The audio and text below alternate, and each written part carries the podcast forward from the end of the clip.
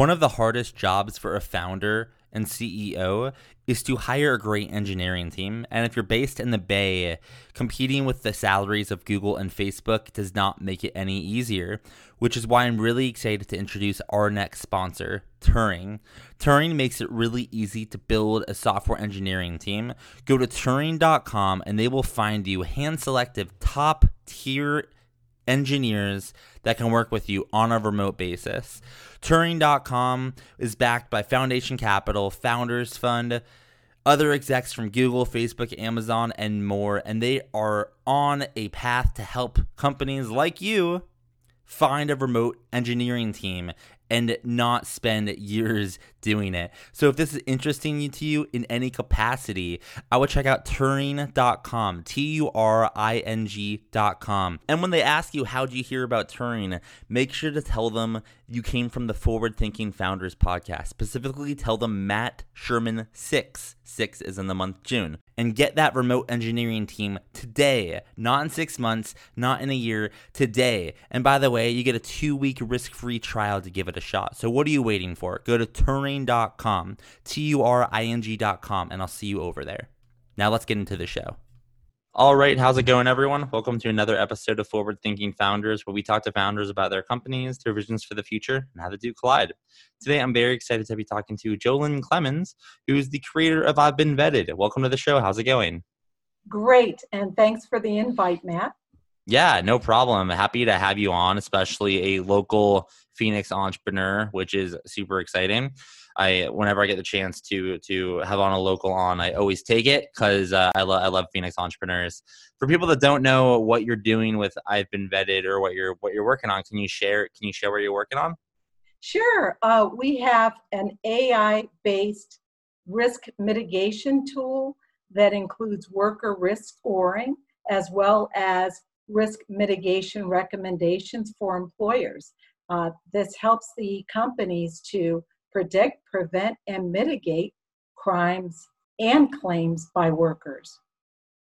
So let, us talk about how, so ultimately does this work in the hiring stack? So this is something an employer uses on someone before they hire or is this an ongoing tool they use throughout an employer an employee's life? Or i guess can you describe a little bit more on, on how it would work for for someone that uses it? Sure it's kind of like a fitbit for your business. So it's certainly a post employment play for the employer. Uh, it creates a worker risk profile uh, that looks at uh, culturally negative behaviors that have been found to contribute towards crime. Um, it's SaaS based.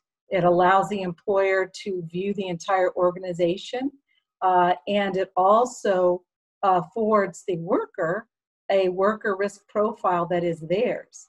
Uh, and in that profile, their immediate supervisor can indicate their skill strengths, upload uh, certificates and licenses, uh, and they can port the worker on a permission based uh, uh, file transfer to the next potential employer. So it's actually a holistic circle that actually allows both the employer and the worker to be involved in uh, creating a safe workplace. And how did you get the idea to start it? Or we know I'd love to hear a little bit about the origin stories. Okay. Yeah, well, years ago, not that long ago, right? I actually managed litigation departments for insurance companies, and I noticed a trend in settlements for negligent hiring. Negligent hiring relates to the responsibility that a company has for the actions of its workers and contractors now, because the definition of who's an employee has been broadened in many jurisdictions and cases to include your contractors and vendors. And uh, seeing that the average uh, settlement, not including defense costs, uh, was is around 1.6 million I thought, you know, there needs to be a way to address this, especially given the change in the employer employee relationship and uh, the growth in gig as well as remote workers. So, yeah, I mean, so how would this work for a, I guess, is this designed to potentially work for someone that moves from job to job or gig to gig pretty easily. Like let's even talk about a um a like a freelancer, a remote worker. Um, is this designed for them too, or is it mainly for like uh, W W two employees um, or people that like are hired in that in that capacity? Right, and um, we are actually building it out so that it can work independently for the worker, which would include a freelancer. Currently, uh, the worker gets that profile by virtue of, of working at an organization that uses the platform. Uh, the flagship product is entitled riskkarma.io. And so, if a company uses our platform, they get a risk profile uh, that they then can build upon and they can improve their score through compliance training. So they get additional uh, percentage points there and it becomes a new negotiating tool for them. For the company, they can actually filter the results uh, for the entire organization by department, occupation, and region as well as see data visualizations which, within the SaaS based platform. And then there's a recommendation engine that gives loss control uh, recommendations based on their practices and policies. Uh, for an employer, uh, practices and policies uh, would include things like financial crime policies, to include uh, anti bribery, uh, it could be in accounting uh, dual signatory processes. And these are practices that help uh, reduce crime and claims within a company. Got it. That makes sense. I think it's all a good idea to move in the or to expand in the direction of independent workers as well. But I understand like the beachhead that you're tackling. What would you say is your like? We'd love just hear just a breakdown of your average day. Of course, as a founder, you never have an average day. Um, but on your most average day, one that you could have, uh, what are you spending time doing? Is it recruiting, getting customers, developing? Um, what does a day look like in, in the life? Oh, I would say the majority is interviewing my users and finding out, you know, how uh, the user experiences with it within the platform and uh, determining what type of features uh, are of interest based on the title of the interviewed person. In my case, it's usually uh, either a chief legal officer, a human resource uh, professional, or a risk manager. Got it. And uh, I, and one more question on that front: when you talk to your users, I'm sure you might have learned a lot since the first time that you interviewed your first user to now. What have been some of the things you've learned um, from your users, or or even more meta? What have you learned about just user interviews in general and conducting better user interviews? Yeah, I think the key is listening. You know, a lot of times you might have some key questions that you want answered for consistency. Um, but uh, the key is to listen because they will tell you their needs and give you more information.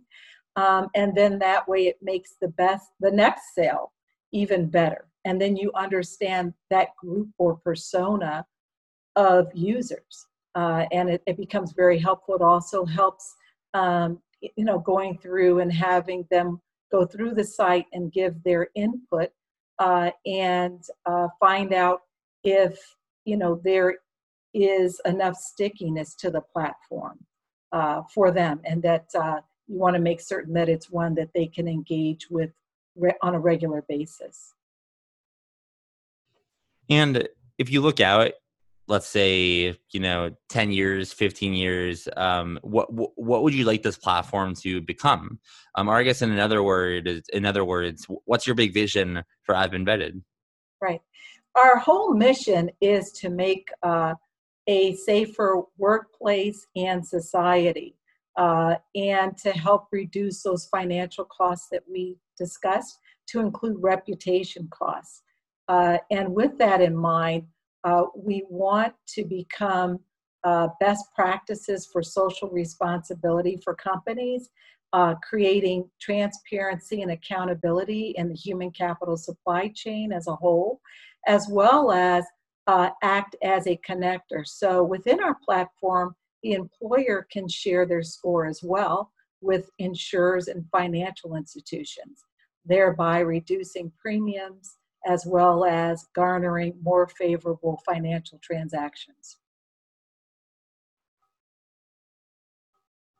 And uh, I guess the the final question, or I guess t- two more questions. So the second last question is: It is exciting what you're building. It's like you can kind of see the ecosystem come together, and as you paint the vision, it's like it's like it, that's my favorite thing about about the podcast is you get to see the end goal, and then now you're just working towards it.